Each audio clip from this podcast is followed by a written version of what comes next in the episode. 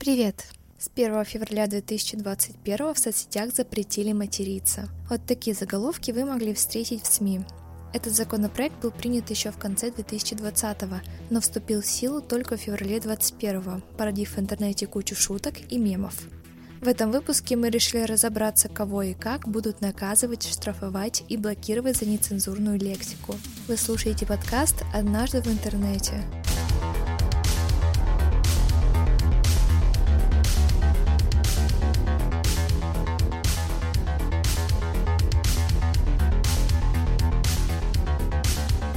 Мы опустим сложные юридические формулировки и процедуру принятия закона.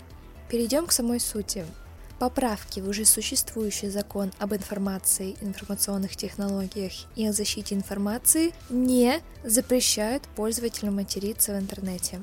Все немного иначе.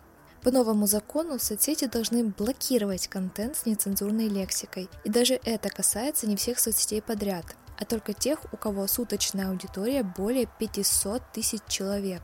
И нецензурной лексикой запреты не ограничиваются. Маты в постах – это всего лишь часть того, что владельцы соцсетей обязаны удалить или ограничить доступ. Среди прочего, обязательные блокировки, призывы к экстремизму, оскорбления органов власти, недостоверная общественно значимая информация, призывы к несанкционированным митингам и многое другое – Полный перечень можно прочитать в самом законопроекте. Соцсети должны самостоятельно отслеживать и удалять такой контент. Если они этого не сделают даже после требования Роскомнадзора, то им грозит штраф до 4 миллионов рублей. Самих пользователей штрафовать не будут. Интересно, что сейчас законодательно матом считаются только 4 слова и производные от них. Произносить их в подкасте мы, к сожалению, не можем, но додумать не составит вам труда. Поэтому еще вопрос, что именно из экспрессивной лексики соцсети будут считать матом. И, кстати, у некоторых соцсетей в России даже нет представителя, например, у Твиттера. Как будут контролировать исполнение закона ими, пока непонятно. Первым на новый закон отреагировал TikTok, сервис коротких видео. Он разработал функцию, которая будет уведомлять пользователя о потенциально недостоверной информации в роликах – Напоминаем, что о публикации фейковой информации в законе тоже говорится. Представители ТикТока заявили, что будут сотрудничать со специалистами по проверке фактов, чтобы подтверждать содержание.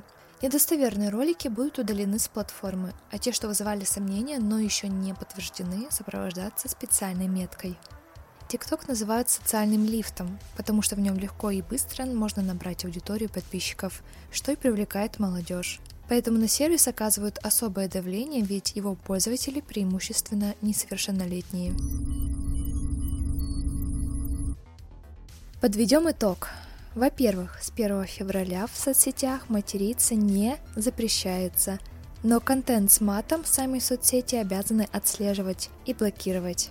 Во-вторых, помимо мата, соцсети обязаны блокировать и другой запрещенный контент, полный перечень которого есть в законе об информации, информационных технологиях и о защите информации. Надеемся, мы внесли ясность в тему блокировки мата в интернете. Самое время напомнить, что это был подкаст «Однажды в интернете» от Интерсвязи. Новые выпуски выходят каждую неделю, а тему эпизода всегда можно обсудить в комментариях у нас в соцсетях. Так что подписывайтесь. До следующего выпуска.